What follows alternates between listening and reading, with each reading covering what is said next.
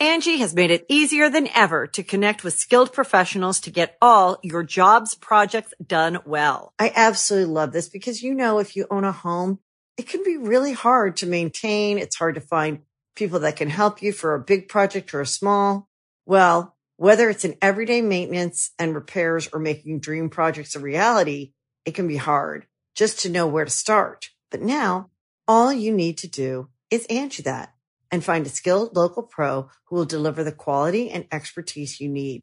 Angi has over 20 years of home service experience and they've combined it with new tools to simplify the whole process.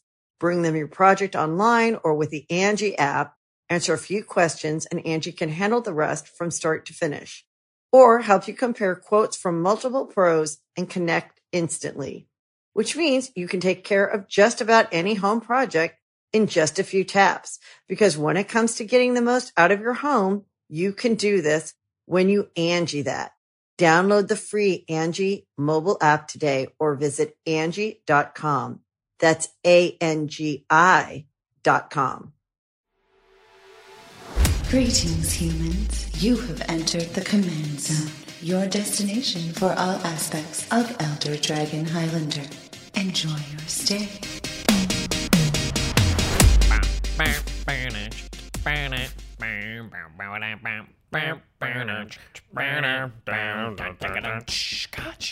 What's the what's the words? Uh,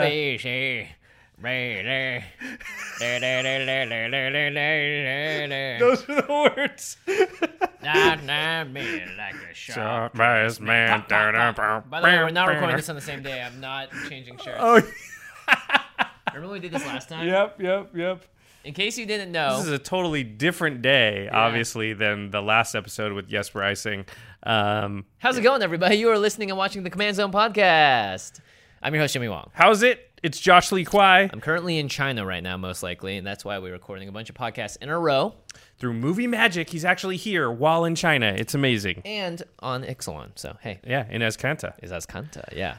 So today we're going to be answering some listener questions, like one we get a lot, which is my playgroup always targets me first. What do I do? Yeah, Um, is question. Temple of the False Good actually? Sorry, False good? Is Aha. Temple of the False God actually bad? Now we know it's actually good. The Freudian slip.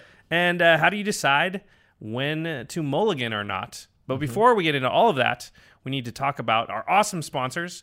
First of all, cardkingdom.com slash command zone. If you use that affiliate link when you order your magic singles, cards, other products, you are supporting this podcast and game nights and all of our content and making sure that the lights stay on and all that stuff keeps flowing. Yep. Our other sponsor for the show is Ultra Pro. Ultra Pro obviously makes a ton of the products that we get to give away every single time on game nights, as well as the Eclipse sleeves, which now Josh has fit, retrofitted every single one of his decks to have. They make a lot of great products, and obviously they are also moving and evolving with the industry as it goes forward. So always a good sign to see. Thank you, Ultra Pro, for being a sponsor of the show. And the final way to sponsor the show is directly by going to patreon.com slash command zone where you can contribute directly to us there are patreon re- rewards uh, and also we call out one lucky patron every single episode and this episode is dedicated to nicholas Nicholas booth nicholas you, You rock, Uh, and so let's just jump right into the questions here. And coincidentally, the first question is from Nicholas Booth. How do you think Hey. he got chosen as the patron of the week? so Nicholas, uh, I believe this is from an email. It has to be. It's way too long for Twitter. He emailed in, Uh, and you would he- be surprised, Josh. Uh, some people get sometimes 280 send- characters. Yeah, yeah now. what the heck? I tweet all the time about things. I want 280 characters. Actually, don't don't give me that. No, privilege. actually, whenever I see a tweet that's got 280 characters, I refuse to read it. it's too much, man. dang. All right. Uh, from Nicholas Booth, he says, "Is it okay to lie in EDH politics?" And then he says, "Now I want to clarify some things. Mm-hmm. The following does not refer to breaking the actual rules of magic. So he's not talking about lying like cheating. Right. The following does not refer to saying X and doing Y." When Y is clearly contradictory to X. So he doesn't mean lie in the manner of like, I won't attack you, and then the very next turn, I attack you. What he's referring to is when it is not known by other players or it is about uh, something in the realm realm of the future. It's like something that's hypothetical. So, as an example, he says, let's say I attack a player who has no blockers. Uh, while other players also don't have blockers, and that player asks, "Well, why'd you attack me?" And I reply with an answer that doesn't have to do anything about the truth in that situation. Uh, you know, I say, "Oh, I chose randomly" or whatever. I don't. I I- I'm technically lying, but there's no way for them to ever know, Right. Because they would have to be able to read my mind in that instance. So the question is: Is that type of lying okay with you? I think this stems from our discussion with the professor when we were talking about like our no nos, and I was like, "Man, if you lie to me, it might be blood feud forever." But I was referring to like overt lying, like you say you won't attack me, then you attack it, or you say I won't destroy that thing, then you destroy it. Yeah, this seems pretty harmless in terms of like you're not making a promise with the lie. You're just trying to deceive more than anything else. And as long as it's not malicious deceiving, I think that's t- totally fine. Especially if it's giving you a low political advantage. For instance, I like let's say it's like why'd you attack me? And goes like, well, obviously your deck is full of board wipes, so I just want to get I want to draw those cards out of your hand. And if the other person goes, I don't have board wipes, I'm like, well, I don't know that. So you know, like you know, you can do stuff where you give a little different reason and, or put the blame somewhere else, kind of thing, a little deflection. I can see that happening all the time. I really like the word you use there, which is deceive. And this to me is not the same as lying, deception. Right. It's sort of it's spin. It's what politics really is. Yeah. Uh, so to me, this is totally fine as far as like it's like I was advocating um, in a couple episodes back about just expressing concern about a specific card, even though you know for sure you're not going to actually take action against it, mm-hmm. in hopes to bring the other person be like, "Well, I want to attack you with it," just because I could get that for free by just saying something like, "Man, I really don't like that steel hellkite." I don't think I'm going to remove it. That's technically a lie. But no, no, you could not like the steel Hellkite. you That's fine. could, but you know whether you do or don't. Right, There's right. no way for the other players at the table to know, though. And Unless so, you're really bad at lying. and that's part of what gamesmanship is, I think, and that's well within the realm of okay. I think this is all totally fine. Deception is actually one of the strategies you use. It's the Machiavellian part, the Yeah. art of war part, stuff we always talk about, and I think that's a lot of where the strategy comes in. Is using a little bit of social manipulation to get things to happen, uh, you know, in your favor. So I'm I'm totally okay with it. I think blue players do this a lot, uh, just holding up two blue mana. Just thinking, just saying, like, hold on. No, wait, hold on. Res- Okay, okay, I'll let it go. Touch the lands. Yeah. You're good. You, you're not lying. You're not. You're saying I might have a response. By the way, the word "might" says that you could also have no response. Literally no response possible, but you might, right? It's yeah. It's all just planting a seed so that they worry about it or think about it. You're trying to manipulate them in a way, but I don't consider that lying. You're d- you're hiding information or sending out false signals, but that, I think those are different things. Yeah, I think the the the question too that Nicholas phrased it is it okay to lie in EDH politics specifically, and I think that is totally fine as long as again it's not a malicious lie and it's not like, well, so and so, you know, like. Being like, well, so and so didn't pay his taxes this year, so I'm going to attack you for like what? like that's that's that's like uh, well, one, I did pay my taxes, but two, like that's a, a sort of taking it beyond what the politics of the game I think dictate are okay. All right, let's move on to the second question. This is from Josh, not you? not me, but uh, they didn't provide a last name, so that's all I got. Josh says, "I am the known good quote unquote player in my groups, hmm? and Are you that sure this isn't you? and that being the case, I've noticed my deck building strategy has evolved into making sure I can take the table long enough until I combo out or lose. I'm focused hard no matter what. I want to lower my deck's power level or change my strategy, but how do I do that with the knowledge that I will be focused no matter what? Hmm. When in doubt, kill Josh. That seems to be uh, a couple of my group's mottos. That's a tough one. So this is one we hear a lot actually, and I think, you know, one of the reasons we hear it a lot is within every play group everyone's going to sort of have a different amount of dedication to magic, right? For some people in your group it's going to be just something they don't think about that much. They just pull their deck out. Maybe they pick up a booster pack here and there um, and add cards now and then, but they're not like constantly thinking about their deck and focused on like improving it and thinking about past games and things like that. But then there's going to be the players and they're more likely to listen to a show like this mm-hmm. because you're going on the internet and finding content and trying to figure out like how can I up my game? And you're often going to end up being you know having a higher winner win percentage than the other players in your play group. And you're going to I think find yourself in this position where listen that's not going to be a secret. If you're one of the better players in your play group everyone at the table is going to know that. If they don't, they will find out very quickly as well. and they're going to respond accordingly because like josh says here when in doubt kill him first seems to be the motto in some of his play groups and that's because that's a reputation that you've earned there's nothing Right. like that hasn't occurred out of nowhere and for no reason that occurs for a reason um, so the question is how do i lower the power level of my decks or change my strategy so that stops happening. The problem does not seem to be you lowering the power level of your decks if people insist on killing you first no matter what. Like if you built up a reputation, it's also partially irresponsible to know how to deal with that reputation. Because just because if you walk in the table being like, "Oh, this is a really unpowerful deck," someone that's playing a precon might go like, "It doesn't matter. The power level, even if it is like twenty percent less powerful, is still insurpassable for something for this kind of deck to beat." Right? Or you know, it's like really tough because you need to clearly demonstrate to people that the deck you're playing is not of the same power level, but it's also hard to do that because then are you just sacrificing making a fun deck just so that people don't kill you first? Is there a better way of going about it? I mean, I think first of all, the thought process can't be like I'm going to play one time and I'm going to fix this. Yeah. I'm going to play 10 times and I'm going to fix it. In all likelihood, you gain this reputation over the course of a number of play sessions. For you to be able to just undo all of that by building like one weak deck is just not realistic. Or fun. It's just not going to work out in the way I think you might plan for it to do to, to happen.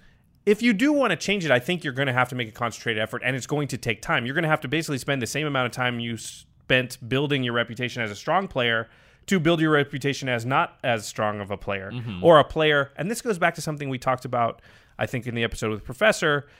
Um, it's a poker term that I use, which is you have to give action to get action. Right. In Commander, giving action means allowing people to have their fun, not comboing out, not playing super powerful things all the time. And that gives you the reputation as somebody like that guy's not always just going to be ruthless. So I can do some other stuff and I don't have to attack him first because he's not going to be super ruthless. But the problem is you've built your reputation now. You are in the ruthless camp. They are saying, I don't know, when in doubt, attack Josh because he's not going to ever show me any mercy or let me have any of my fun. He's never just going to screw around. Yeah. So if you want to change that reputation, you just have to dedicate yourself to a large amount of time demonstrating that you are you are going to allow people to have their fun. Yeah, and it also might be something where you talk to the group being like, look, in the past five games, you have targeted me first to the point where I can't even play anything. Can you guys maybe not do that? You know, like it, it could be one of those things because it, let's say that they did kill you for good reason. Like by turn two, you play the Hermit Druid every single game. Then, you know, your, your opponents have no choice. But if it's like turn two, you played a Signet and then they went after you, you know, obviously I think the skewing of their perspective towards you could be fixed by having a conversation in that regard. Or But it can only be fixed if they say, "Okay, don't kill you," and then you don't win that next game. Do not win the game when you make that conversation with them, because otherwise they're just saying, "Well, see, Yeah.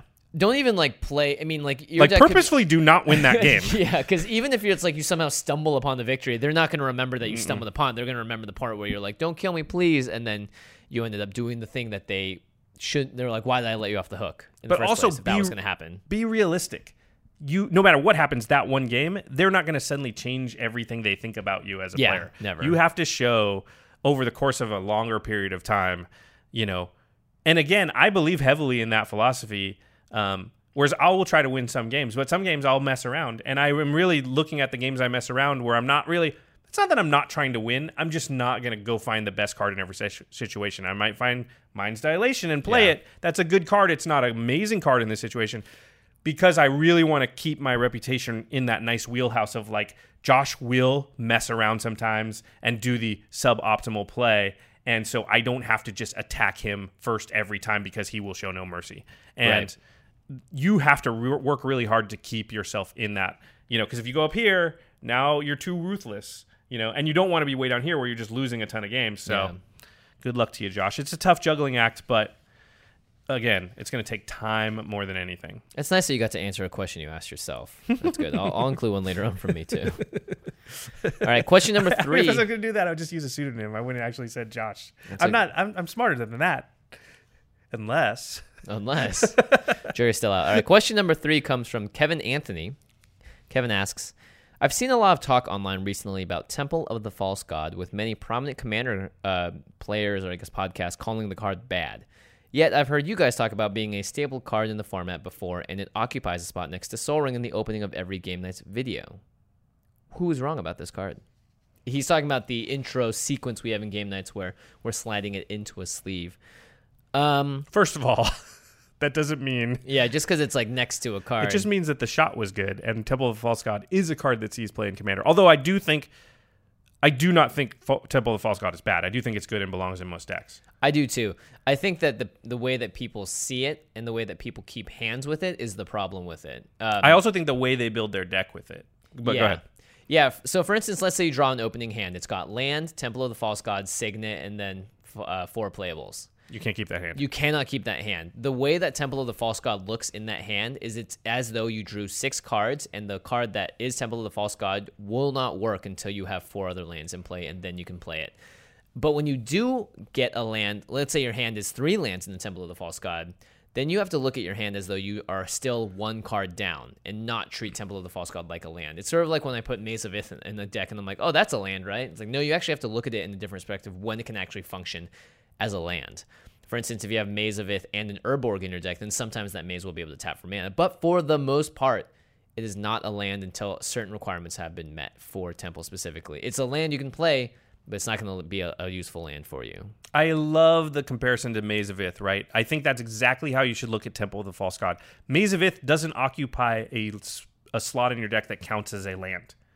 When you go into tapped out and you build your deck and you're like, I want 38 lands in this deck, if you have Maze of Ith in there, you need that's your 39th land. It's not your 38th land. Temple of the False God occupies what we'd call the ramp category, but it should not occupy something in the land category. Yeah, maybe So- it's like half foot in at most. yeah, I wouldn't even count it. So, like, if I want 37 lands in a deck, I'll have 38 lands, but Temple of the False God is the 38. It's a ramp spell. Think of it like, um, Right.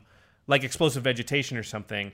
It costs four mana to cast. It costs four lands to cast it. Right. But Without when you do, it. you immediately get two lands, and it doesn't actually cost you any mana. It's, you know, it's like once you have four lands in play, you can play this spell Yeah.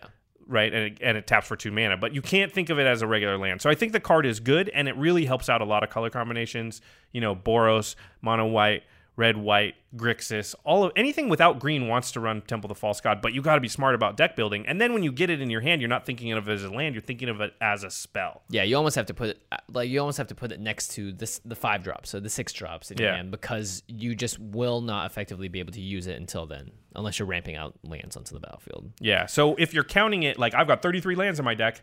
You is Temple the False God one? Well, you have 32 lands in your hand. Yeah, deck. and then you're Yeah. even you're shooting yourself even more in the Yeah. foot because like what you have a a, a, a draw chance less to lands in general. Yeah, and Yeah. you have a chance to draw it in your opening hand. Let's say you are like desperately top decking for a land and Temple comes up. It's just like there's a lot of downsides if you don't build around it as though it was if it wasn't a real land in your deck. But on those times, if you don't think of it as a land and you think of it more like a spell, on those times where you do have it in your hand and you only have three lands in play, it's it, it shouldn't strike you as like, oh, this card is bad. Yeah. This is a problem you're having where you couldn't cast any four drop in that instance, and if you look at it like that, it's it's a land count problem more than anything. Maybe if that's happening a lot, it's at least not the problem with Temple of the False God itself. Yeah, so I would say that your friends and the people you've heard from aren't necessarily wrong. I would just give Temple of the False God a different look and perspective before just outright saying, nope, it's bad. All right. Question number four. Another question we get asked a lot. Uh, in fact, we get asked so much I didn't actually attribute the question to anyone. It's do tutors count as card draw? Nope. Well, nope. Well, nope. They account as, I mean, There's two ways to answer this question. The first is the tutor itself. When you cast it, is that card draw? The answer is no. no. You're you are getting a card. Depends on the tutor. Actually, some you're not. Enlightened tutor, vampiric Right. tutor, A lot of them put it on Mystic top of the but library. demonic tutor. Yes, you did technically put a card into your hand, but that's a cantrip, right? Play a card, get a card. That's Yeah. not card draw. Um, card selection, obviously. Yeah. I mean, like, there's a lot of upsides to tutors, but thinking about it as card draw does not make sense. But the fact that it can go get your card draw spell, and we've talked about this before, Mm-hmm. whereas tutors kind of count as every effect in your deck that they can go tutor for. So It's like the spike kit demonic, of your deck. yeah, demonic tutor counts as every card in your deck plus two mana, right? Mm-hmm. So is it a single target removal spell? Yeah. Is it a board wipe? Yeah. Is it ramp? Yeah. Yeah. Is it A creature? Is Is, it- it a so- planeswalker? Yep. so yep. in that respect, is it card draw? Yeah, yeah, it is. I can go get Rhystic Study with it. Mhm. Where I, if I didn't have that in my hand before, it's a very flexible card draw spell. It's a modal spell almost. Yeah. that's a good way of Enlightened looking at it. Tutor is different in that it can't get the same amount of things. Like Enlightened Tutor is, depending on what you have in your deck, it might not be single target removal. You might not have Oblivion Ring or something like Vanishing that. Lights, yeah. Yeah, it's probably not Enlightened Tutor is probably not uh, a board wipe. I guess you could go get Nav- disc, but it's less likely to be.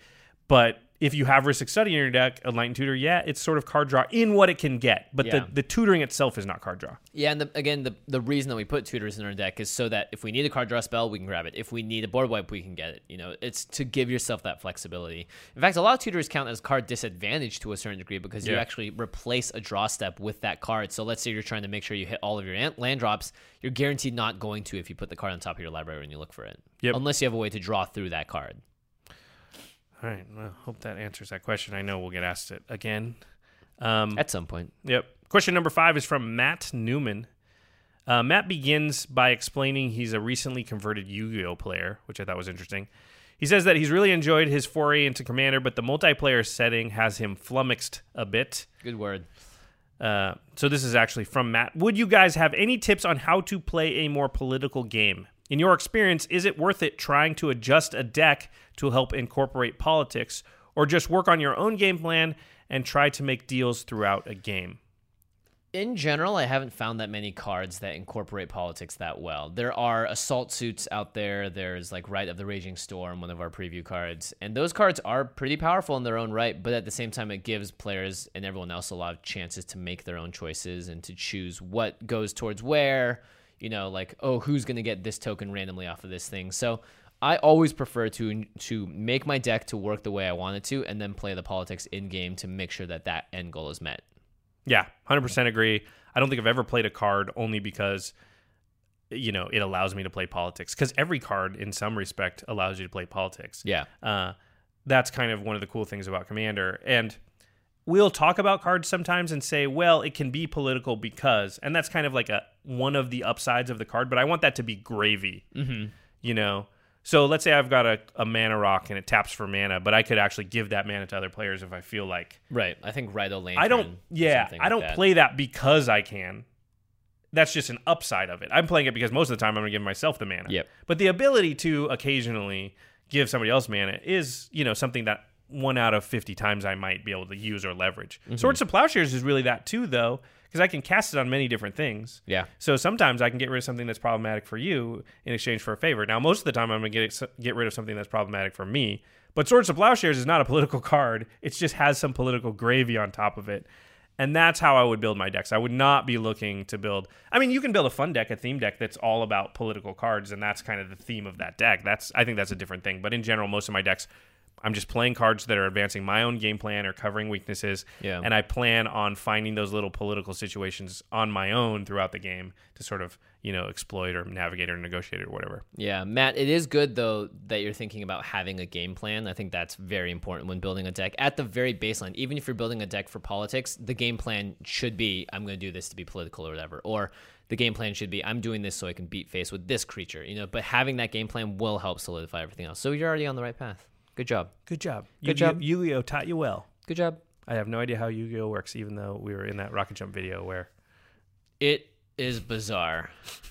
I don't know if you've ever played Yu-Gi-Oh out there, listeners or watchers, but we, I, we, you know, we did a little skit and we'll post it and we'll tell you guys. Will it be when out gets by now? posted. Um, it should be out sometime in November, so we'll talk about it on an end step. I don't know the exact dates yet, but Josh and I were playing two shady uh, Yu-Gi-Oh players. Yu-Gi-Oh players, yeah, gambling for for cards, uh, anteing, and I, I read the rules and I was like, "What is what is happening?" I actually watched some Yu-Gi-Oh stuff Ugh. on YouTube just to get an idea for how they move the cards around and stuff. They flick the cards just like we Oh, do they and definitely everything. flick the cards and they shuffle and But I had no idea what was going on. I'm watching like the Yu-Gi-Oh World Championships, and I'm just like, They also like do this thing where they slam it down and Yeah. you know they they just look at the other player. They don't even announce what they're doing, and the other player just knows.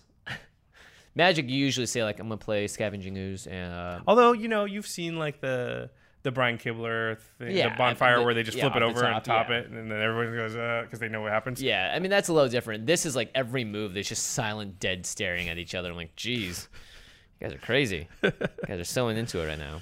All right, question number six is from Jason Faber. How do you decide whether you should mulligan or not? This is a good question. We I'm surprised we haven't tackled this on, a, on an episode before. Yeah. But because it's not an entire episode, but we could do a lengthy discussion. I think. Depending on mulligan rules, it changes a lot. So let's say we're playing by normal rules, which is after you mulligan once, you go down to six, and then you're allowed to scry one. Now, some Well, no, no, you go down to seven You first. go down to seven, and then you go down to six. Yeah. Yeah. So for commander, you get a, a quote unquote free mull. in Um, all multiplayer magic. Yeah. I think you should almost always take the free mull if you are even in the slightest doubt of your hand. Um, especially if it's like, well, I need this to happen in order to have this work. You just it's you can't fall that far behind the commander because when you lose a turn, it's not like your opponent just gets one turn. Three opponents get a turn as opposed to your one. So the the insurmountable odds are just harder and harder to get over after a certain point. But what specifically are you looking for in your hand to know whether it's even borderline or not? If I have some kind of card draw that I know I can re- reasonably cast, I almost always keep it. Does that mean I can cast it with the cards currently in my hand? I can either cast it with a card currently in my hand, or I know that my deck is one that is going to be able to make sure I can get there. So, for instance, like, oh, there's a rampant growth in here and a, an Rhystic Study, and I have two, Two lands. lands. Well, you I- can cast that with the cards in your hand. Right, right, right, right. That's a good point. Um, it, I think you shouldn't have to. I think you should have like the ideal hand for me is three lands, um, maybe four. Two cards you can cast with those cards in your hand, and then two cards that are important to your deck, or you know, like you want to have in your hand. So it could be like a, a seven mana board wipe or something. Mm-hmm. Yeah, I think for me, I'm looking for mostly the same things. I want to be able to cast. I want to be able to look at my hand and cast at least a couple of the cards. I almost always want three lands. Two's acceptable depending. So if I have a ramp card, but really, I'm I don't know if I'm looking at lands exactly or if I'm looking like amount of mana that I guarantee to have access to without drawing any other mana source. Right. So if I've got a signet and two lands, that's three mana. That's fine. I know that by you know turn three, I'm going to have access to at least three mana, hopefully four. I really would like in that instance to be able to draw some cards somehow in my hand. Um, I would also consider the colors. I think you know, let's Right. let's say I'm in a three color deck and all my mana is red mana. It's not great. I'm probably going to mull that hand depending. Yeah. You know, let's say I have you know two mountains and then some kind of mana rock that only creates red mana. Uh, you know, one of those diamonds or something. I don't Even like two mounts and a signet that may create one of the other colors. But I don't have my third. You don't have your third. Yeah, I mean, like you want to make sure that you're. It's like you know going on a road trip, doing anything, making sure your car has the gas, making sure that you are ready to take and tackle on whatever's at the table. Also, if you see that you're playing against a bunch of really aggressive players or a bunch of players with combo, that can good point. change your hand as well. So, for instance, if you have a counterspell in your hand and you know that uh, Johnny over there is going to go off and be infinite in no time whatsoever, then that hand increases in value. So you may even be like, well, I only have two lands, but I know I only have one counterspell, so I need to keep this because if I if he if he goes off, then I can't win no matter what kind of stuff. I think there's some stuff that throws a wrench into this and causes us to make, you know, worse decisions. There's two cards in particular that'll do it. One is Sol Ring, mm-hmm. and I see actually you see a surprising amount of people who get Sol Ring turn one and end up having a bad hand that they basically kept because they had a land and a Sol Ring. If you only have land Sol Ring, I don't think it's probably that great, depending on what the land is, the because other cards, but yeah, that you only have three mana. Let's say you never draw another land for the next three turns. Are you going to still be able to play anything, or are you 100% relying What- on being able to draw that land? and you only have one colored mana, so Yeah. there's probably a lot of cards you can draw that you can't even play with that one colored mana. I mean, maybe that land, maybe that one land is a command tower, in which case that keep is probably okay. but also, yeah, you, if you don't draw a land the next turn and you don't draw one the next turn, that Sol Ring didn't do anything for you. You're Yep. now just equal on the amount of mana that everybody else had. Why Sol Ring is good is because on turn two you have four mana, and turn three you have five mana. Mm-hmm. If you're not going to have land on turn two and three, then all of a sudden you're just kind of playing a sol ring and then being equal to everybody. That's not what I want. Um, and then the other one, the other card I think that makes people sort of screw this up is Sensei's Divining Top. yeah, I'm a, I'm at fault for this 100%. This is the one that still gets me a lot. Yeah, I mean, the, you're like, great, I can play this and I can look at the top three cards and always make sure I hit that land. But the thing is, after you look at the top three cards, you're only looking at the one new card each turn because you're drawing a card per turn. And then when you do the next top three, you've seen two of those cards, you only see one more. So it's not like you get a fresh look at three every time. It's pretty easy to get into a situation where the top three cards are not lands and you're Ugh. just you can't do anything. The top's not helping you get out of that position. Yeah. So I'm now sort having of shuffle effects is nice. So having fetch Yeah. lands and the Sensei's Divine Top makes me more inclined to keep that. yeah. I think if I had a fetch land and a top and that was it.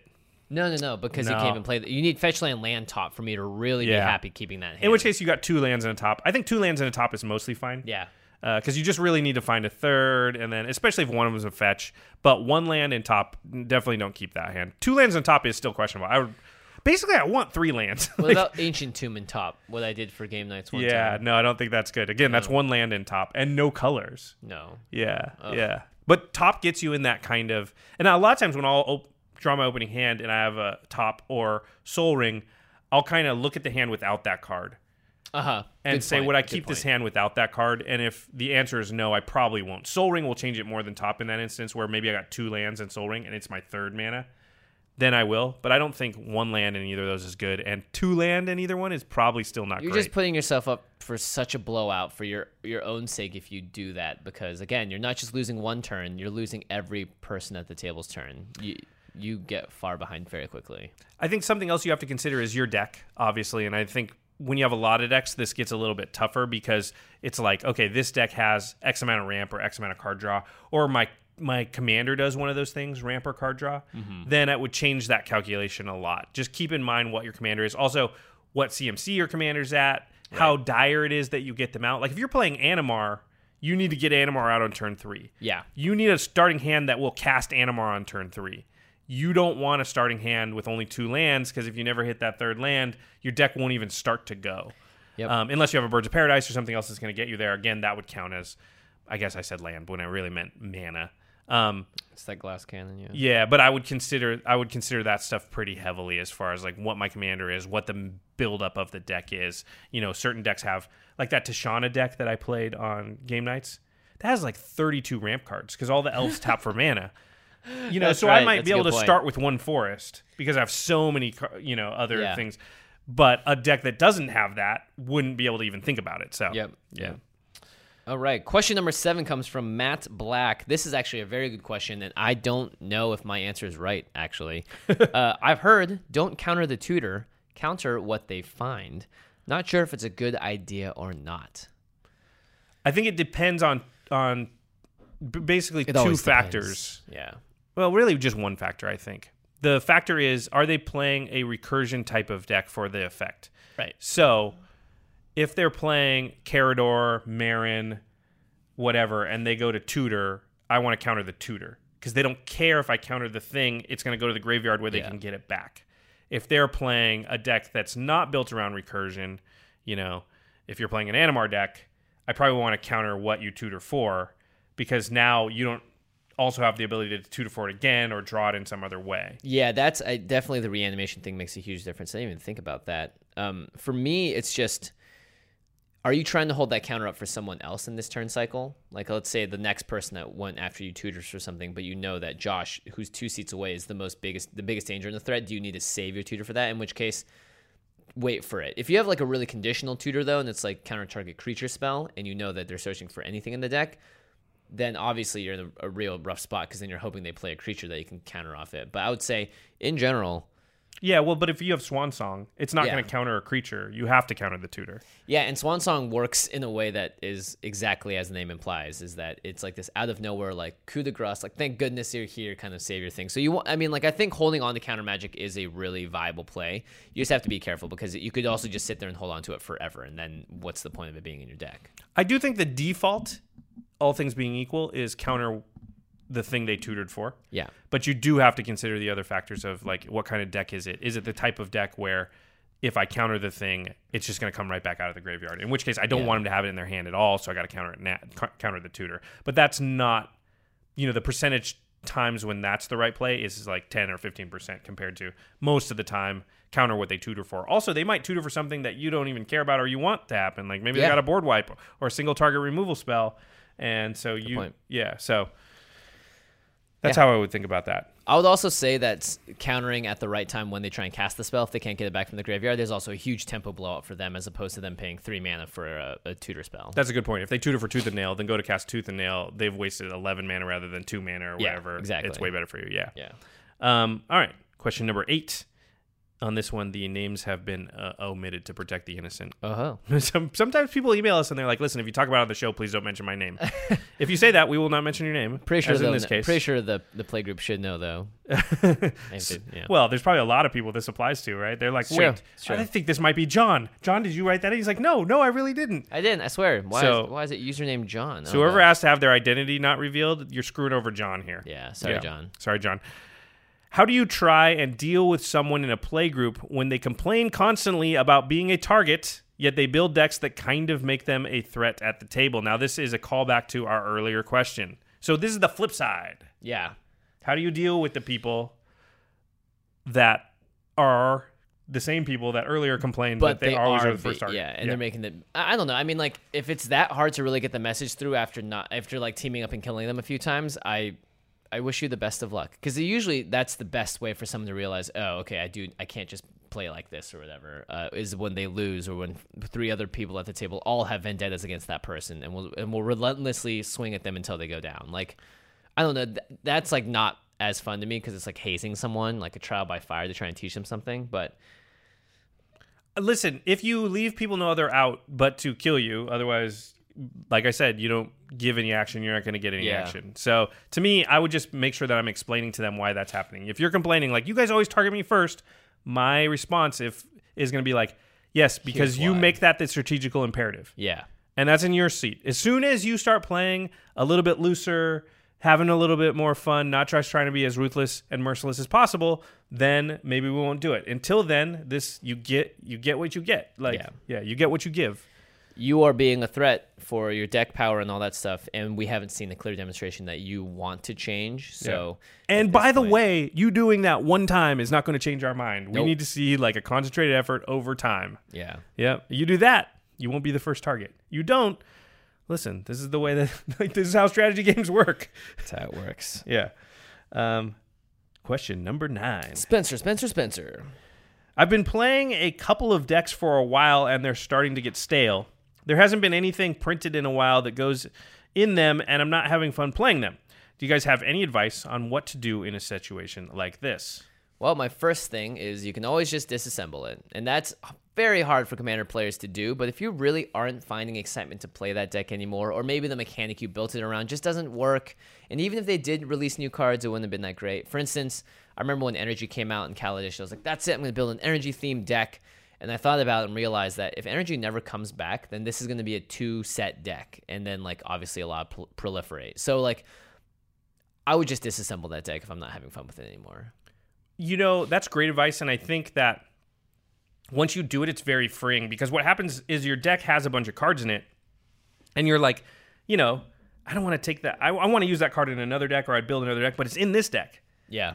but I never play that deck. And but it's hard to take that part that deck because I spent all that time building it and I don't want to. Yeah, I don't want to take all the sleeves out. I yeah, wanna, yeah. And once you do, a lot of times, like I've done this recently because of game nights, where I've sort of been forced to take apart some decks to build other ones, and now I have this big pile of cards, and I'm like, I have this, I have a sort of feast and famine, and you know, oh, Yeah. And then I'm like, oh, I can build a whole nother deck, and I'm excited again. And so I think disassembling the deck is actually really good advice. Um, Not to mention, sometimes that's the best way to make an old stale deck that doesn't work better. Is that you take it apart, you put it across the table, and realize, wow, I have six nine drops. yeah, You know, Oh, or yeah. like, wow, I don't have any ramp in this deck, or there's no card draw. You know, so that's a great way to rebuild that deck from the ground up. Should you choose, otherwise, it's a great way to to can cannibalize that deck. I you can always put it back together, write down the deck list. It's not going to be like Yeah. wh- like you're not going to lose anything. You still have all those cards. Um, another thing I would say, and this sounds a little bit like lack of inspiration to build new decks. yeah. Um, borrow some of your friends' decks. Just be like, hey, can I play one of your decks? This, that might just get you a taste for what you like, something else you like. I think a lot of people think if they do that, then I'm going to want to build exactly my friend's deck. But a lot of times there'll be like a card or two that you play in their Right. deck that makes you go, oh, I'd like to do that more. I don't want to build their deck. I want to build a card. I want to build a deck that Uses that card. uses or these types of cards. Yeah. Does something like that. So Yeah, I often do that. I'll, I'll take notes during a game and be like, I really like that interaction. I want to do more of that. uh, Craig Blanchett has this great system where he just takes pictures of cards while we're playing. Yeah. So he's constantly like, "What is that? Hold on, can I borrow it?" He just takes a picture of it. And at the end of every commander game, he's got two or three pictures of cards that he just wants to go find uses for, or cards that he thought were cool. Not even cards necessarily. He's like, "This goes in this deck." Just like that's a cool card. Oh, Craig, he's the best. All right, our 10th question and final question comes from Ben Stanford. And uh, he has a very Stanford question. It's a very smart question. It's, it's, uh, the question is When is it smart to spare opponents, if ever?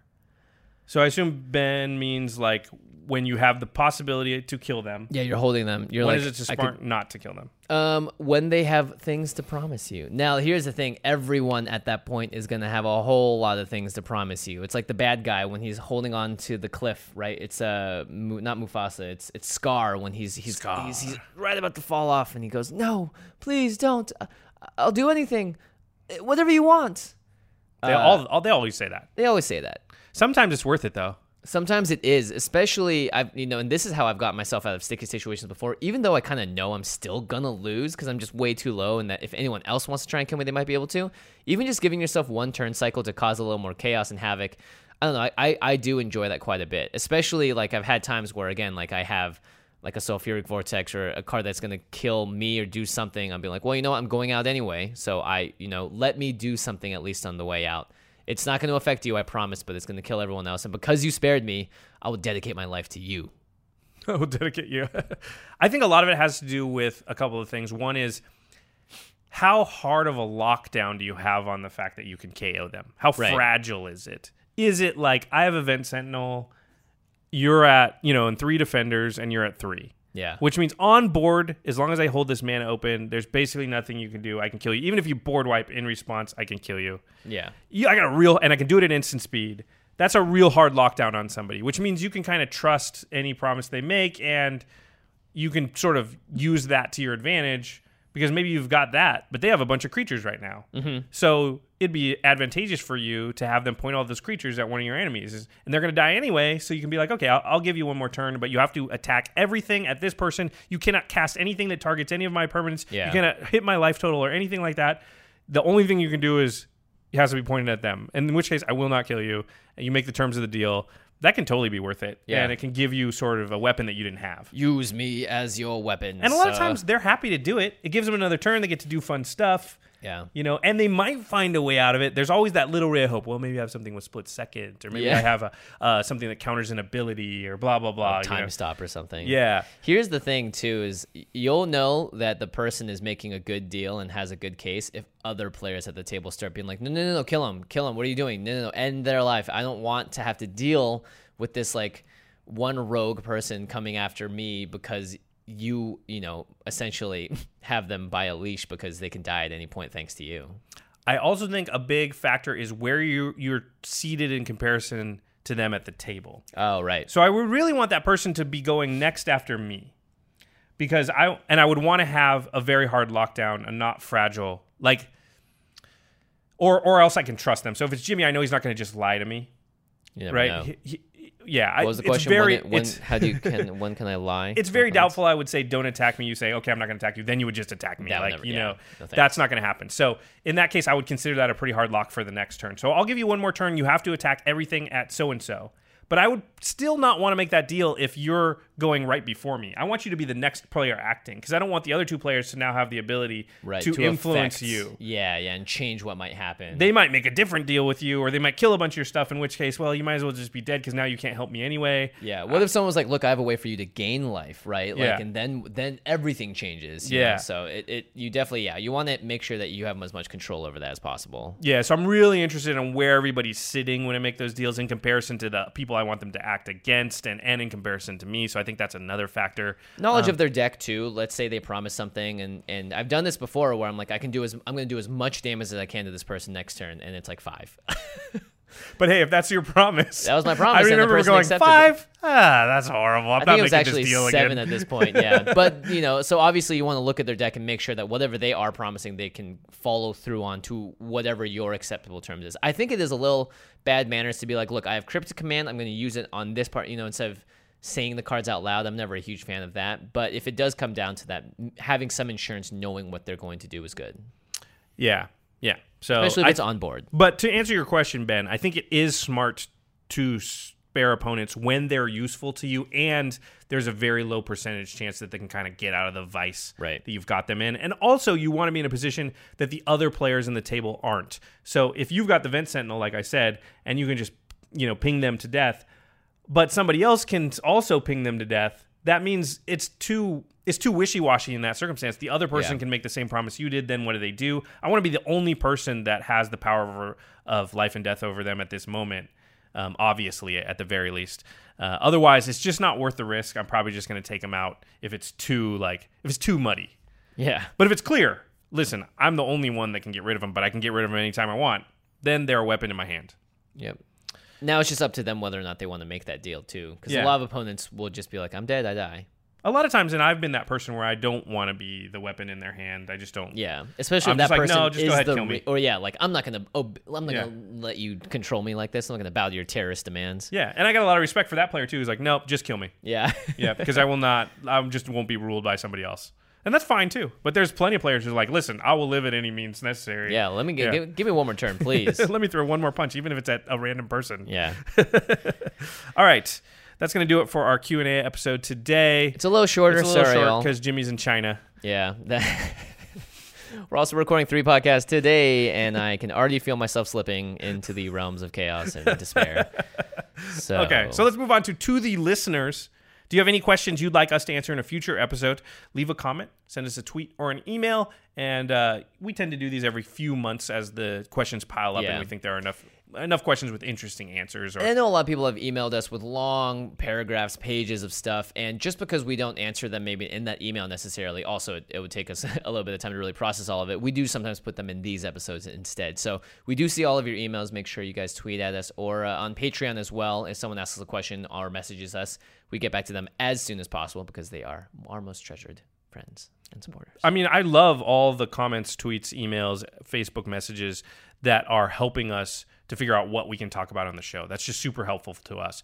So if you have anything that you think about, now I'm not promising we're going to use it all, but quite a few of our episodes have come from little seeds or directly from people saying, you know what, this is an interesting thing that I'd like to hear you guys talk about. So really appreciate that. You are helping the show when you do that. Another way to help the show is to go to cardkingdom.com slash command zone. We say this all the time, but it's totally true. You're going to buy magic cards anyway. You're listening to a magic podcast about Commander. You buy magic cards. So all you have to do is use that affiliate link when you choose to buy your cards, and you're simultaneously getting cards and keeping the command zone and game nights on the air. Yep. So cardkingdom.com slash command zone. They'll just take you right to their front page, peruse their wares, and buy something. Yeah, I mean, I Easy. hope that we've demonstrated, you know, over the years, we've given you a, at least a few hours of entertainment. I mean, I hope that's worth a couple of bucks for you. I hope so too. Uh, our other sponsor for the show, of course, Ultra Pro. They are products you can buy at Card Kingdom, at any LGS really. Uh, and you know what? They make high quality products. They printed these playmats that you see in front of you right now, and we chose them to help print our playmats because the print quality was so high. These will last a very long time. I've taken mine to many pre-releases, folded it up, stuffed it in a bag, and it still looks just as good as the day I got it. So thank you, Ultra Pro, for being a sponsor of the show. Oh, end step time. End step. I got lost. I was like, where are we? Where are This we? is where we talk about something cool outside the world of magic. Speaking of world, world. z- Z- I am in China. and I think okay, We haven't said that We're enough. planning into the future here, but I think sorry if we're wrong by a day or two, but I think two days ago from when you're watching this was League of Legends, Worlds. Yeah, League of Legends Worlds Championship taking place in Beijing, where TSM took it all the way home. Incredible. What a come from behind victory. No one would have expected it. TSM actually got eliminated before the semifinals this year. So it can't be them. Uh, I what are you doing exactly while you're there? So um, I believe I'm going to be doing a lot of talent relations and a lot of coordination behind the scenes as I speak Chinese fluently, and there are a lot of people that don't speak Chinese fluently. And there's gonna be a whole week of rehearsals. There's an awesome League of Legends live show. Hopefully you guys can catch it. It's gonna be on Twitch. They'll re-upload it to YouTube. But Those things feature- get like the same amount of views as like the Super Bowl. Yeah, it's crazy. we Like, have- 40 million people watch it. Yeah, we have tons of musical artists playing as well as some Chinese artists, uh, and there's going to be a huge amount of cosplayers there. They're going to be showing off their cosplay in front of visuals as well as being accompanied by an orchestra. There's going to be a lot of stuff going on. It's an awesome celebration of the community aspect of League of Legends, what I really got into League for originally, and uh, what I hosted the show about. So if you guys watch that on Twitch, you'll uh, potentially see me running around behind the scenes and making sure everyone gets their places on time and all that. And then the week prior to that, I'm going to make sure I take everyone to as many delicious restaurants as possible. Jimmy Wong, where do you find the time? I actually, where did you find the cloning machine? You found the Ryan Seacrest cloning machine, didn't you? I'm slowly dying right now. Jimmy juggling a lot of projects right now. It's pretty amazing. Uh, something else that's amazing. oh, SKT is going to win, Bry. So For real? Probably, yeah. Shot calling? Four Pete, by the way. I don't know. I haven't paid attention to, unfortunately, in a couple years. Not many, not many teams can go four in a row at the World Championships. They've won the last three. yeah. Okay, they're probably going to win. They seem dominant. Yeah, they have the Tom Brady of the sport. Oh, well, Figure. then they're definitely going to win. Did everybody see Cassius Marsh, by the way, in that field Ooh, goal he blocked? blocked a field goal, It would have been about three weeks ago now. He did like a little stint and just jumped right in between the blocks. he the was defenders. like, J- jump like this between, so they fit between the two guys Yeah. sideways, and then just jump and block. And the best was Magic Twitter.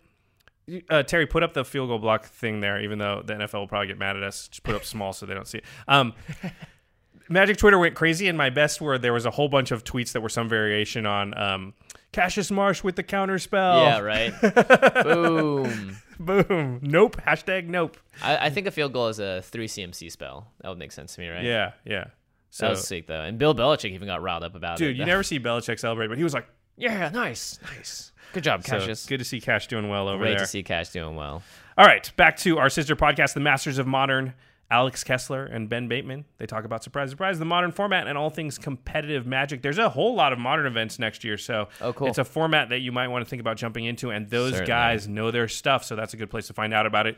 You can find them at collected.company right next to us, or follow them on Twitter at the MMCast. The editor for this show is Terry Robertson, and he does the video and audio podcast. So if you want to watch the video version, please head on over to youtube.com slash the command zone podcast. If you haven't seen it, we have a very cool backdrop where we are currently um, hanging out on Azcanta? Azcatan. Azcanta? Azcanta. We've searched for it, we found it, and uh, We came, we saw, we made a podcast. it's nice. Yeah, it's really nice here. I'm surprised you can't hear the giant waterfall splashing behind us, but yeah, you're to have to Well, they're that. soundproof windows. Didn't we have wind at one point? Scary wind. Scary wind, yeah. Just like Sleepy Hollow wind. And special thanks to Jeffrey Palmer, who does the Living Cards animations, such as this one behind us. We have a couple people helping us. Jeffrey did this one in particular. Um, awesome guy. Make sure you follow him on Twitter at Living Cards MTG. All right, everybody. Thanks for listening. And we will see you next time. Peace.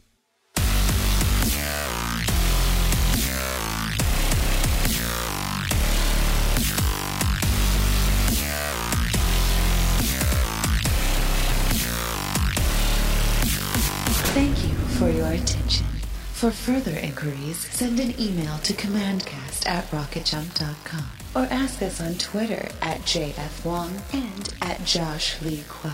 See you later, alligator. Greetings, humans. Angi has made it easier than ever to connect with skilled professionals to get all your jobs projects done well. I absolutely love this because, you know, if you own a home, it can be really hard to maintain. It's hard to find people that can help you for a big project or a small. Well, whether it's in everyday maintenance and repairs or making dream projects a reality, it can be hard just to know where to start. But now all you need to do is Angi that and find a skilled local pro who will deliver the quality and expertise you need. Angi has over 20 years of home service experience and they've combined it with new tools to simplify the whole process. Bring them your project online or with the Angi app, answer a few questions and Angi can handle the rest from start to finish or help you compare quotes from multiple pros and connect instantly, which means you can take care of just about any home project in just a few taps. Because when it comes to getting the most out of your home, you can do this when you Angi that. Download the free Angi mobile app today or visit Angi.com. That's A-N-G-I dot com.